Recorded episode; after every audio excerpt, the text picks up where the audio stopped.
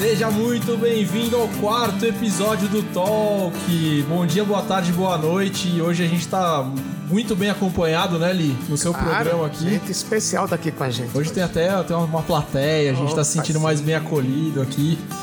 E antes de mais nada, eu queria dar boas-vindas ao Tomás Camba, nosso escritor do ano. Salve, salve, salve. Tomás, você foi o, o alvo da, da última pregação e eu vou colocar vocês dois nas mesmas perguntas. O Li é o nosso, nosso chefe, nosso dono desse programa. Cara, tô me sentindo muito honrado aqui, cara. Não é? Não é, é muita unção, cara, É nesse muito, lugar. cara. E eu, Demais, estou, demais. eu estou me sentindo rejuvenescido, porque a gente jovem ao meu lado aqui. Tá é, isso vendo? é legal, jovem demais. Então vamos começar aqui pelo, pelo, pelo- pela ordem dos mais velhos, vai. Ô Li, me favor. conta um pouco. Eu já tô com saudade dessa série Somos Casa. Eu queria que você amarrasse tudo que a gente ouviu nesses últimos. nesses dois meses, né, de série. Que, que- como que você tá reagindo, como tá seu coração, como que você tem visto a igreja reagindo a esse conteúdo que a gente propôs aí. Eu creio que para mim tem duas coisas. Uma pessoal, que é, por mais que a gente saiba que o Espírito Santo habita em nós, mas uma implicação para mim foi que acho que esses dois meses, algumas coisas até que me vêm à mente, eu tenho pensado, bom, se eu sou habitado pelo Espírito Santo, isso, que está na minha mente não devia estar aqui. Teve uma aplicação muito prática para mim. Nem estou falando de coisas imorais exatamente, mas até quando ah, eu queria ter dado uma resposta atravessada para aquela pessoa, eu queria ter dito o que ela precisava ouvir. Não.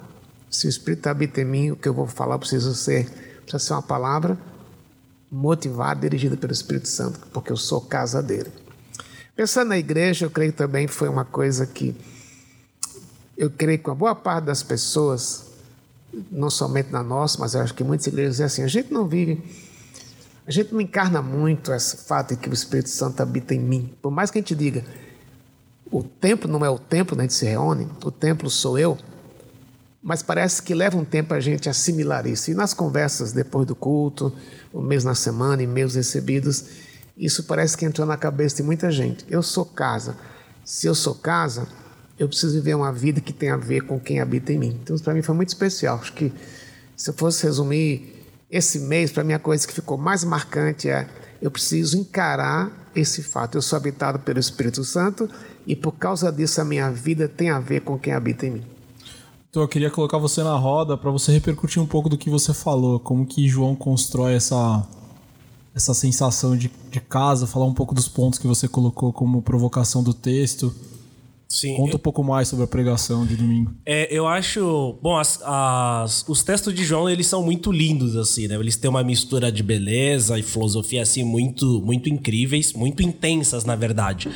Mas ao mesmo tempo são textos muito, muito simples, muito fáceis. Principalmente a carta de 1 de João, é, tem ali uma, um tom muito grande contra o gnosticismo e tudo isso e muito mais. Mas a, a, a beleza da- daquele texto reside em três elementos principais que João vai permear, assim, o, o texto de 1 João, que é a crença, o amor a Deus e a obediência. Então, no último domingo, eh, na última mensagem da série, falamos a respeito da segurança da salvação. E que é uma dificuldade que muitas pessoas têm, muitos de nós temos essa, essa, essa, essa dificuldade. Puxa, e daí? E agora? O que acontece, né? Em meio a tantas crises da nossa própria vida, a gente se questiona, se pergunta: será que Deus está aí mesmo? Será que ele continua? E a ideia de que nós somos casa, somos habitados pelo Espírito Santo, ela deveria nos dar uma segurança. Mas como essa segurança ela acontece? Ela acontece a partir do momento que a gente crê, primeiramente, e depois da crença, então nós somos comissionados a amar aquele a quem nós cremos, e como consequência do amor que nós temos para com aquele que, em quem nós cremos, nós então somos é, comissionados, impulsionados a obedecer aquele a quem nós cremos e amamos. Isso traz uma segurança a respeito da nossa identidade, a respeito de tudo aquilo que, é, que nós somos. Então eu, eu, eu vejo uma beleza muito grande em tudo isso.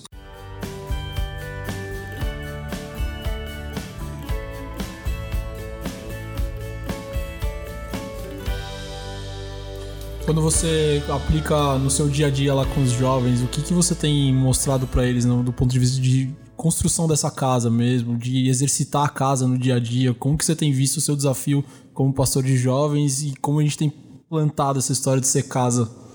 Cara, o desafio maior é exatamente mostrar para as pessoas, para a juventude, eu acho que não só, né, mas já que você falou sobre jovens, que a, a ideia de sermos casa, ela tem como pressuposto uma vida transformada. Se eu creio eu creio, e essa crença, ela me leva a amar aquele quem eu creio e obedecer. Então isso deve ser, deve ser reverberado de maneira prática, né? Deve ser reverberado de maneira prática. Então as pessoas que estão ao meu redor, aqueles que estão vendo aquilo que eu estou fazendo, eles precisam ver a casa, aquele que habita em mim, aquele que está no centro, sabe, da minha, da minha própria existência. Então é mostrar de maneira prática é, a ação do Espírito Santo sobre, sobre a minha vida. Eu acho que esse é um grande desafio desafio. Eu, eu queria interagir um pouco aqui. Uma coisa que para mim foi muito, muito especial domingo. E, como você viu, eu tive alguns problemas para lidar durante o culto, sem sair voltar. Mas eu peguei uma boa parte da mensagem no segundo culto. É que vem carnaval aí agora, né? Então, eu estava até com uma pessoa agora. Vamos levantar os nossos muros é, ou não? Bloqueio, bloqueio. pessoa, ela cresceu dizendo assim: tudo que eu vi na igreja é não pode fazer, não pode fazer, não pode fazer. Aí ela perguntou: e carnaval? Eu falei: não pode fazer. Agora, a razão é: eu posso dizer isso de uma forma simplesmente, me ouça, porque eu sou pastor e você tem que me obedecer, não foi assim que eu falei. Mas melhor do que dizer não faça é: se eu amo a Jesus, eu não vou fazer aquilo que desagrada. E não é só o carnaval. Então, tem outras festas que não tem nome de carnaval, mas tem os mesmos problemas. Então, a questão, por que, que eu não vou? Por que, que eu não, não vou subir num trio elétrico para participar da festa? Não é necessariamente nem só porque é um lugar ruim, mas é, é porque eu amo a Deus. Posso colocar uma polêmica, já Pode. que a gente abriu esse assunto Pode, carnaval? A Mangueira tá fazendo um samba enredo que conecta Jesus com a, com a, com a, com a questão da favela, do homem na favela tal. E alguns pastores estão apoiando esse carnaval, inclusive alguns vão desfilar. Como que a gente vê isso como igreja? Isso é para você, Tomás. Polêmica, polêmica, polêmica. Olha, isso é algo muito, muito complicado, né? Você joga assim uma lenha na fogueira. É, não tem pauta esse programa. O legal não, disso mas... é que a gente vai, vai construindo a pauta ao longo das respostas de vocês. Não, mas vamos lá. Eu acho que. É, o texto bíblico ele, ele mostra, inclusive, né? O evangelho ele, ele precisa ser pregado, sabe? Então, de alguma maneira ou outra, Cristo está ali sendo, sendo mostrado, está ali sendo, sendo pregado, está ali sendo é, testemunhado de alguma, digamos assim. Se o intuito é de fato conectar as pessoas com a pessoa de Jesus, né? Se o intuito da Mangueira é conectar as pessoas com, é, com a pessoa de Jesus, eu acho que é, não vejo não vejo nenhum problema. Agora, nós não podemos esperar que a Mangueira, por exemplo, traga uma teologia bíblica ali a respeito da pessoa de Jesus. Isso vai ser, isso é praticamente impossível. É a mesma coisa que as pessoas, é, as pessoas se frustraram quando foram ver o filme de, de Noé. Ai, tá, não tá na Bíblia. Cara, se você quer saber uma história exata de como aconteceu aquilo, você precisa olhar pro, pro texto, bem, Tira pro texto criado bíblico. Mudo né? e vai ler, né? É, aquilo é uma manifestação cultural. Uma manifestação cultural, desculpa, ela pode apontar sim para a existência de Deus, para glorificar a Deus de alguma maneira. Talvez seja esse ponto é, do porquê alguns pastores estão a, ah, apoiando esse enredo da mangueira. Oli, como, como pegar essa resposta do Tomás e juntar com a sua resposta anterior. Como que a gente consegue. Legal, qual, qual, qual que é o drive para o é. pessoal que está nos ouvindo aqui? O, o Tomás falou, eu concordo. Eu acrescentaria uma coisa que não dá para discernir a intenção exata de quem está produzindo o desfile da mangueira. Exato, exato. Agora eu tenho que pensar, pensando, pensando em mim como pastor. É uma linha muito tênue por mais que eu possa dizer Jesus andou com as prostitutas, com os publicanos, não sei exatamente esse é o momento. Né? Aí eu tenho que pensar quem está atrás de mim me vendo, a minha igreja me vendo ali. Como é que a igreja encararia? Algumas pessoas estão maduras para isso, outras não. O que eu imagino é todas as coisas me são listas, mas nem todas me convêm. Eu tenho que pensar seriamente. Ao tomar uma posição ou estar envolvido nisso, o que é que eu estou comunicando para quem está me ouvindo? Pode ser um passo ousado, mas pode ser um passo de, de complacência. Né? Daí, para ser sincero com vocês, e quem está nos ouvindo também, eu teria essa precaução. Eu acho que eu não iria, não. É, é, é difícil. E aqui voltando um pouco na, na, na, pergunta que você fez a respeito do, do, do, carnaval, ah, do comentário que eu li fez a respeito de uma pessoa que perguntou sobre o carnaval. No texto de domingo que nós usamos, é, no versículo 3 do capítulo 5, na última parte, João fala que os mandamentos não são difíceis. E a gente cresce. É, por que, que a gente faz esse tipo de perguntas? Ah, eu posso ir para um bloquinho. Ah, eu posso tomar até cair ao chão, por exemplo. Sei lá. É, sexo antes do casamento, é pecado e tal. Por que, que a gente faz essa, essas perguntas todas? Porque a gente tem um ideal que os mandamentos de Deus eles são impositivos. E pelo fato deles serem positivos, eles acabam é, cerceando a nossa liberdade. Só que liberdade não é isso. Liberdade é exatamente o que o Lia acabou de falar. Para os ouvintes aqui, Lia é só para nós mais próximos. Né? A gente já usou o apelido dele em todos os programas. É, então... tranquilo que já soltei várias vezes. Podia me chamar de reverendo. Bom, vamos lá. Então, é, liberdade tem a ver com aquilo que Paulo vai falar. Tudo me é lícito, mas nem tudo me convém. Uma pessoa livre é uma pessoa que reconhece que por mais que algumas coisas coisas sejam boas, elas podem nos trazer um prazer, um prazer momentâneo, a gente pode desfrutar de um prazer momentâneo, mas, mas não é legal. Porque uma pessoa que faz tudo aquilo que ela deseja não é uma pessoa livre, ela é escrava dos seus próprios exatamente. desejos. Correto, é. muito correto. Então, na maioria das vezes, a gente quer exatamente é, pegar o texto bíblico para tentar de fato trazer à tona aquilo que a gente quer, sabe? Para tentar normatizar os nossos próprios desejos. Mas só que não é isso. É falar, ai, mas ser cristão é um negócio muito chato. Não, não é chato. Por que, que, que João fala que os mandamentos eles não são pesados? Primeiro, né? Tem, tem alguns aspectos aqui que a gente é, que a gente precisa lembrar. O mandamento de Deus, ele é cumprido na base do amor. Se você ama, aquilo que você faz, você faz por causa do amor. E tudo que a gente faz por amor não é pesado. É uma resposta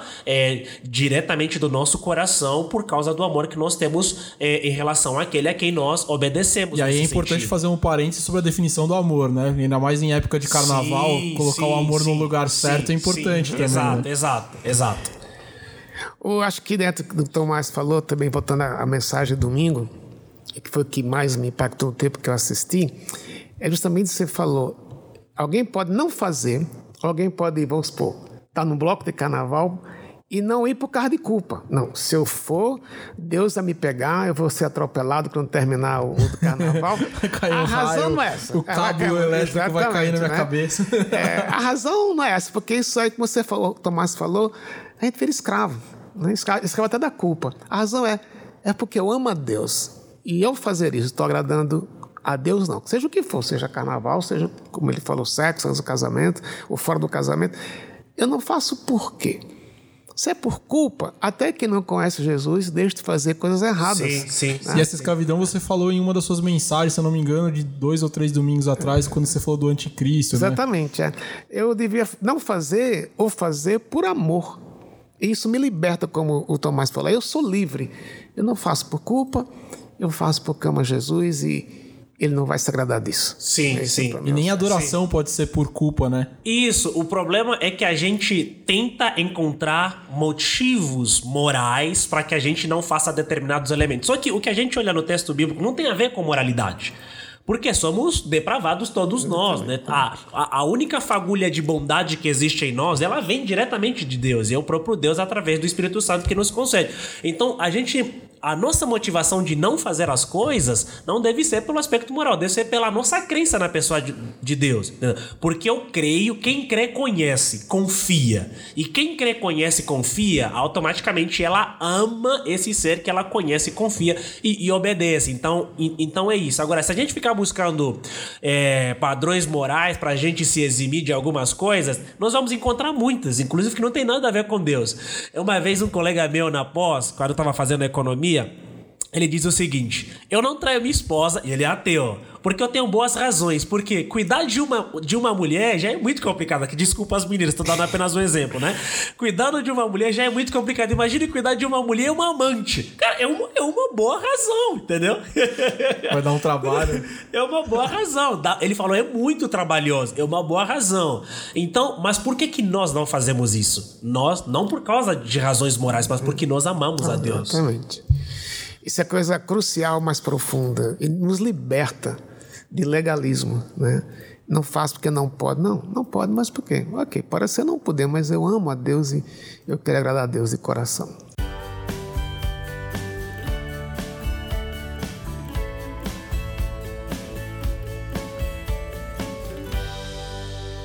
Tudo pode, mas nem tudo te convém. Exatamente. Como, como, que- como ver essa, esse, essa frase? Como, que exerci, como exercitar essa frase no dia a dia? Talvez esse seja talvez o maior desafio de nós crentes, né? Como interagir com a cultura, como interagir com a sociedade, com as, limi com as limitações éticas ou com as barreiras de, de doutrina que a gente tem. Tem a ver com, por exemplo, coisa, outra coisa prática, bebida. Né? Por que, é que a gente não. Tem uma musiquinha de carnaval, botou da carnaval quando era criança que eu ouvia. Hoje a gente tá folião, né? aqui, ó, folia. Eu não lembro tanto da letra, eu lembro de uma frase. Era assim, eu vou beber, beber até cair. Oi, me dá, me dá. Tô até cantando, né, gente? Agora, Depois do lançamento do livro do Tomás, agora tem o disco do Lisandro. por que, que a gente não se dá a isto? Porque eu, não, tenho- eu nunca tive gosto para bebida, mas algumas pessoas que gostam de beber, por que, que elas não se excedem? Não deveriam se exceder. É errado tomar um copo de vinho? Não. Mas em alguns lugares não fica bem. Então, por amor a Jesus, eu não vou tomar. Não por causa de você. Às vezes é para não, não violentar o que você crê, mas é- é por causa de Jesus. É lícito, mas algumas vezes não convém. Depois de 13 tatuagens, eu vou te perguntar: é, é- é proibido ter tatuagem ou não? Bota aqui a primeira pergunta que você fez. Dependendo do lugar onde eu estou, eu não faria, eu nem mostraria. Não porque isso é pecado, mas para algumas pessoas ainda é. o fato de chocar que é um problema. Exatamente. Então, por respeito, para não violentar a consciência deles, eu não faria. né? Mas se for um lugar onde é comum e não vejo que é um pecado, eu faria. É, só tenho, teve- já que você falou sobre, sobre tatu, tenho, teve um caso, inclusive, que eu fiz entrevista de um, de um jovem que tá, tá, tá vindo para nossa comunidade. E aí é, eu não eu condicionei a aprovação da, da, da, da entrevista dele, processo de membresia, porque ele tinha feito uma tatuagem. Olha a minha história. Porque ele tinha feito uma tatuagem, só que ele escondia pros pais, porque os pais são de uma igreja muito tradicional que não aceitam isso. E ele falou: Ah, tô escondendo pros meus pais. Falei: seguinte. Eu não vou liberar a aprovação da membresia aqui na igreja sem que você crie coragem e conte pros seus pais o que aconteceu. Por quê? Enquanto você viver debaixo do teto dos seus pais, você deve obediência Exatamente. a eles. E tá vivendo uma mentira também, né, Isso, no exatamente. Está vivendo uma mentira. E como cristãos, é, isso não procede de Deus. Então não é um testemunho que nós estamos passando. E foi muito, foi muito legal que ele ficou espantado, assim, puxa vida, nunca tinha pensado sobre isso. Falei, olha, eu ofereço suporte pra gente conversar com seus pais sobre isso, explicar e tal. Bom, resumo da história, ele conversou com os pais, os pais ficaram chocados e tal, mas agora entenderam e, e aí ele foi aprovado o processo de membresia. Esse tema é divertido demais e daqui a pouco eu volto pra pauta, mas eu queria que vocês falassem, a gente já conversou bastante sobre isso, é qual que é o limite do, do cristão casa com a, com a interação com a cultura? Olha, vou começar aqui. Ou como a gente pode interferir na cultura que a gente vive hoje? Começar aqui e o Lee, e o Lee termina, né? É, tem um livro do, do, do James Smith, acho que é Desejando o Reino, ou Imaginando, não, não, não lembro agora qual, qual dos dois, mas ele parte da seguinte premissa de que toda manifestação cultural ela tem como finalidade de transformação da mente do, do indivíduo, tá? Então, se toda manifestação cultural ele tem como finalidade a transformação da mente do indivíduo, a gente precisa ter muito cuidado com aquilo que a gente consome, porque aquilo que a gente consome, ele pode é, falar muito a respeito de quem nós somos. E isso significa também que é uma oportunidade para que os cristãos de fato façam cultura, arte, cultura de qualidade, com finalidade de influenciar é, as pessoas por aí fora. É, então a gente volta novamente, tudo me é lícito, mas nem, mas nem tudo me convém. Volta novamente nesse, nesse sentido. Então, eu acho que como cristãos precisamos ocupar determinados espaços e mostrar uma arte que glorifica a Deus. Não necessariamente com assinatura gospel. Você faz uma, uma exposição lá no MIS, no MASP, aí toda. To, to, to, to- Deu até todo, coceira aqui agora. é, aí todo quadro tem lá gospel, Gospel. for Jesus, dedica. Não, não precisa necessariamente assim. Tudo aquilo que é bom, que é belo, que é verdadeiro, de alguma maneira ele glorifica a Deus, aponta pra Deus. E é isso que o próprio universo faz, né? Então ele mostra, glorifica a Deus. Então nós precisamos sim ocupar determinados espaços no movimento cultural, porque toda manifestação cultural ela tem como finalidade a transformação da mente do indivíduo. Eli, eu vou fazer só um parênteses pra você entrar na conversa, porque a gente foi um celeiro de formação de cultura cristã aqui dentro da, da IBM Morumbi. E aí eu sempre tentando conectar com esses 40 anos. Como a igreja pode promover cultura, como a gente já promoveu e como que a gente desenvolve isso, como a gente fomenta nas pessoas a necessidade de produzir cultura para tomar esse espaço que está aberto pra gente. Eu creio que tudo começa com o que o Tomás falou, pensando que Deus deu talentos, não somente talentos que são usados no palco da igreja, no púlpito da Não é igreja. só pregar e Não é cantar. só pregar e cantar. Mas é a fotografia. pregar é uma arte, né? É uma arte também, né? Mas quando você pensa em fotografia, em pinturas, em, em é, composições musicais, a gente precisa ocupar esse, realmente esse espaço. Eu diria, não somente escrevendo é, hinos, Música cristã, né? mas você pode escrever uma música que vai ser tocada, não sei, na rádio, na Antena 1, propaganda de graça aqui, ou na que eu gosto, na, na, ou dessas FMs, em que os valores corretos sejam passados. né? Agora, pensando no que você perguntou exatamente, eu creio que nos anos 80, quando muitos dos compositores evangélicos estavam aqui, era outra época em termos de música evangélica. Nem se falava nada gospel. Não tinha o mercado Não tinha um trás. mercado. Hoje, os que se destacam, nada contra esse destaco, mas terminam vivendo do mercado. Aí é difícil para esses estarem presos a uma igreja local. Eu creio que naquela época é muita diferença quando você cita nomes como Guilherme Kerr, o, o Jorge Heder, o João Alexandre e, outros, o, o Camargo, Jorge Camargo, é que eles estavam debaixo da igreja local. E eles vão estar aqui dia 8, né, de março. Exato, 8 de março, essa Merchan esse time, vão, esse time vai estar aqui, né? 40 anos. Eles estavam debaixo da igreja local. A igreja local, que era nossa, filtrava muitas coisas que eles diziam. Isso manteve um, um núcleo aqui saudável. O que hoje acontece quando a pessoa se destaca, ela termina ficando independente. E aí tenta, tenta sair, eu diria que a tentação é escrever e cantar para agradar o público.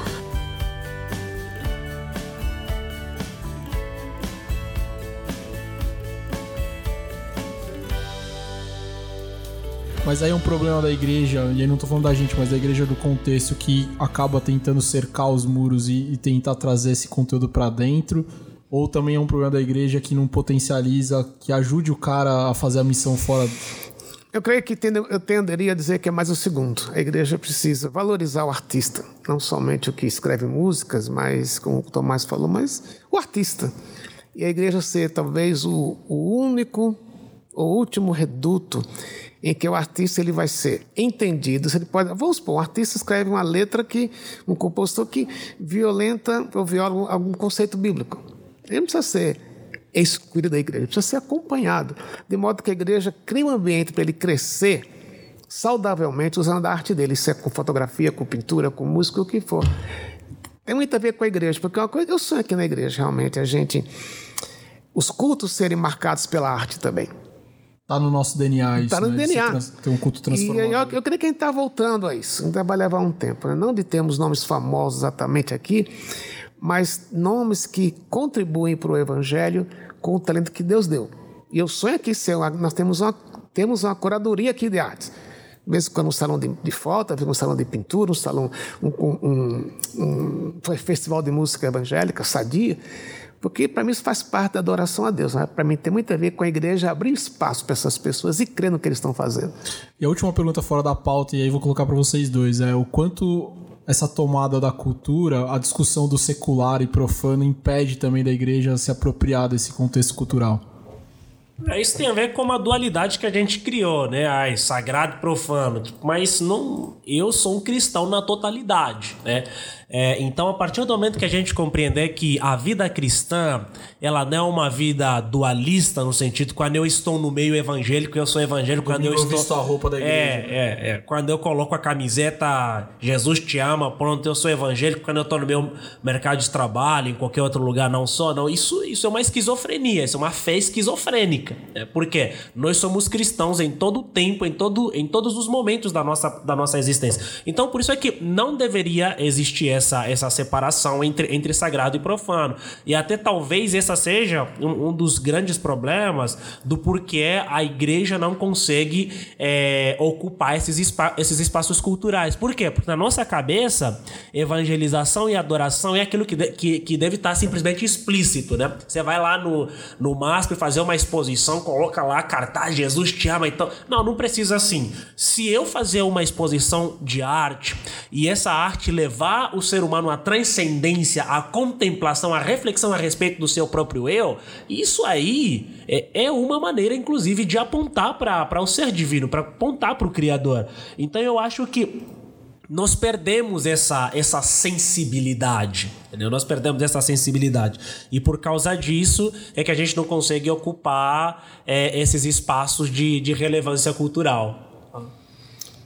Totalmente concordando com o Tomás. E queria voltar um pouco a outra pergunta de que qual é o limite? Né? Volta a mensagem domingo.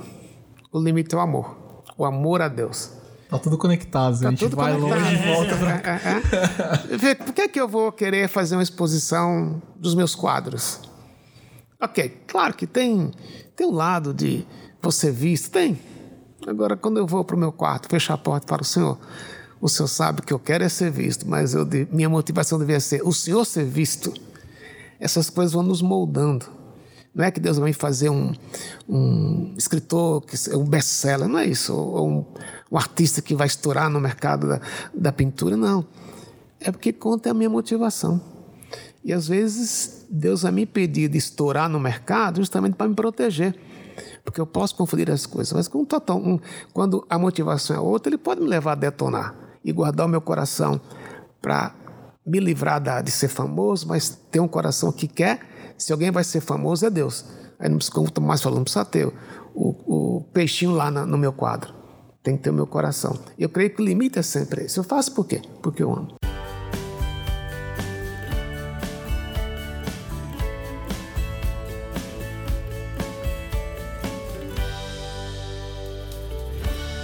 E aí vamos partir para o final. Eu queria que vocês fizessem cada um uma consideração final sobre o que de prático cada um de nós, membros dessa igreja, precisamos exercitar e praticar para que de fato a gente sinalize para fora e nos nossos ambientes cotidianos o que é o ser casa mesmo que a gente está tá buscando nessa série. É... Os mais jovens primeiro. Eu acho Isso que é vi... ótimo que ele espera você é... falar, ele vai lá e complementa e fecha. Eu acho que viver a palavra, né? Você tem uma coisa que eu vivo falando assim bastante, eu acho que até algumas pessoas podem já é, se sentir um pouco saturadas com relação a isso, é exatamente a vivência da, da palavra, né? A palavra ela nos transforma. É, e, o único, e o jeito que nós temos aqui de conhecer a Deus, de viver, de amá-lo e de obedecê-lo é por meio da palavra.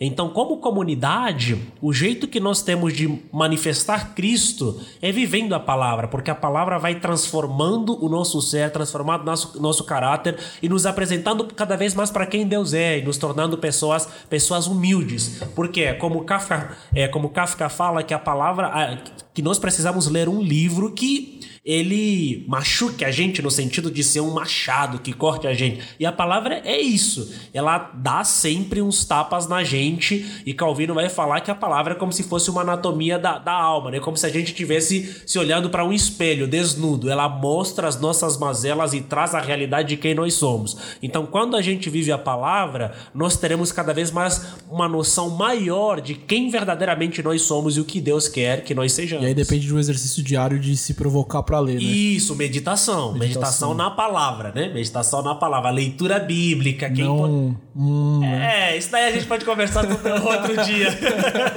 Mas Não leitura- terceirizar a fé. É, exato, não terceirizar a fé. Mas a leitura da palavra é difícil nesse tempo corrido e tal, mas a gente precisa exercitar isso e não perder de vista a leitura da palavra. Creio que, junto com o que o Tomás falou, colocaria uma coisa externa. O, o- quem não conhece Jesus não vai entender. Somos casa. Mas ele vai entender quando a minha ação refletir. E domingo foi muito encorajador para mim, que volta a mensagem do Tomás, acho que foi uma aplicação. No fim, dele falou que a casa é construída com crer, amar e obedecer. Uma pessoa que é da igreja perdeu tudo nessas enchentes de semana passada. Tudo. Você pode imaginar, tudo é tudo. E no fim do culto, tinha mais de 7.500 reais doados para essa família. Alguém que já não foi nem foi já tinha passado o ofertório, nada a ver com o ofertório. Foi algo muito especial. É, eu suponho que quando essa família disser o que aconteceu e contar o que aconteceu, porque oramos por eles, isso é um sinal que somos casa. Então tem a ver com o que ele falou.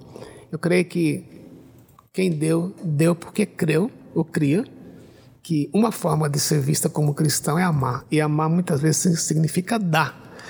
Especialmente quando o que a gente dá vai nos fazer falta. Eu lembro que uns anos atrás eu estava com um filho muito doente e até que veio aqui a gente veio orar sobre isso, a gente precisava comprar algumas coisas, a gente não tinha. E de repente, sem a gente falar nada, uma pessoa entra na minha sala, me dá um cheque. Não era muito o valor do cheque, mas eu sabia que aquela pessoa estava desempregada. Ela nem sabia o que a gente estava passando. E aquilo valeu muito mais do que um cheque, talvez, de um milhão de reais, porque foi a forma que Deus agiu. Eu nunca vou esquecer. Aquela pessoa não sabia, mas ela disse: Eu fui movido para isso.